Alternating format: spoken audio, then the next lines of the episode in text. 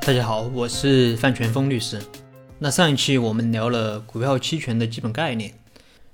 这一期我们聊一聊股票期权的优点和缺点，以及它的一个适用场景。先说优点啊，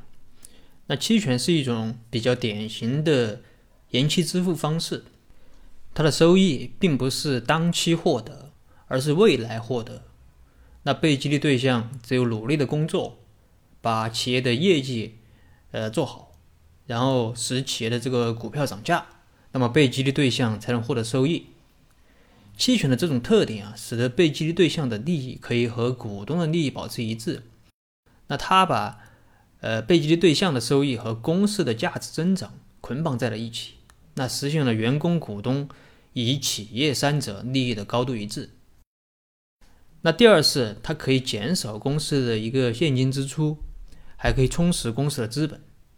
公司授予被激励对象期权啊，它并不是，并不需要现金支出，它只是授予了呃激励对象一个未来购买公司股票的权利。同时，将来被激励对象行权的时候，他购买了公司的股票，还可以充实公司的资本。第三，期权对于被激励对象来说。呃，是一种权利，而不是一种义务。呃，因为在可行权日，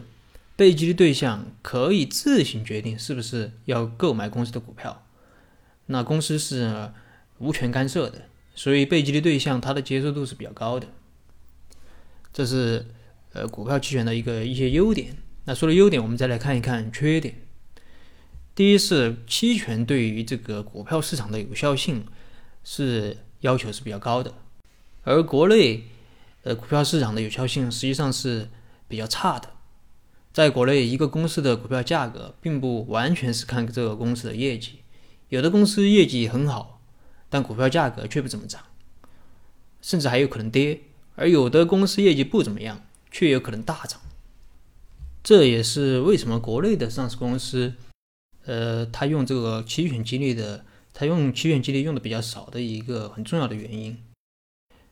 那可能被激励对象非常努力的工作，公司的业绩也做得非常好，但公司的股价却不怎么涨。那这样的话，激励效果也是比较差的。这是第一点。第二点是期权激励啊，它有可能会导致被激励对象的一个短期行为。那我刚才说了，员工想要从期权激励中获利，就需要好好的工作，那提升公司的业绩，让公司的股价上涨。但从某种角度来说，好好工作它并不是目的，股价上涨才是目的。那为了实现这个目的，有的老有的人这个脑袋里就开始打歪主意，比如说财务造假。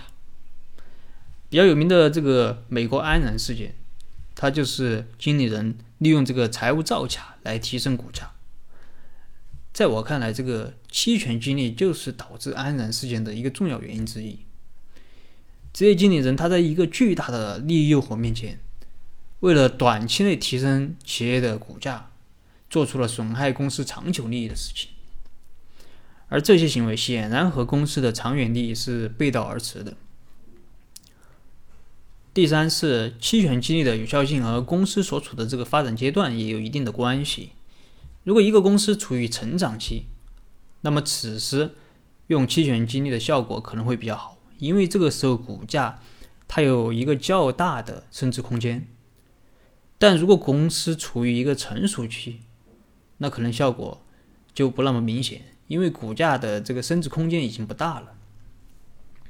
那这是期权的一个缺点。说了优缺点，我们再来总结一下，看看期权的一个适用场景。首先是。呃，因为国内的这个股票市场有效性是比较差的，所以在我看来，呃，在上市公司用期权激励的效果可能就是一般。那这也是为什么国内很多上市公司它不用期权激励，可能用其他的，比如说限制性呃股票，呃这种激励方式用的比较多。第二点是企业的这个成长性比较好，呃，比如说一些风口的行业，那企业的发展潜力很大。股票的升值空间很大，那么这个时候用期权激励的效果可能就比较好。第三是这个人力型的企业用期权激励的效果可能会比较好，因为人力型的这个企业业绩它更依赖于人力的贡献。那这样被激励对象可能就更有动力去帮企业实现业绩的提升，而一些资源型、资本型的企业，它对人力的依赖，它没有人力型企业那么高，所以相对来说效果可能要差一点。当然也要看具体项目。呃，最后了，还有一点就是这个期权激励虽然常常被用于上市公司，但并不是说非上市公司就不能用，非上市公司一样可以用，而且用的还不少。相较于这个上市公司而言，因为它完全不受证监会的这个《上市公司股权激励管理办法》的限制，所以在行权价格、行权条件等方面可以有更加灵活的设计。好了，那么今天的分享就到这里。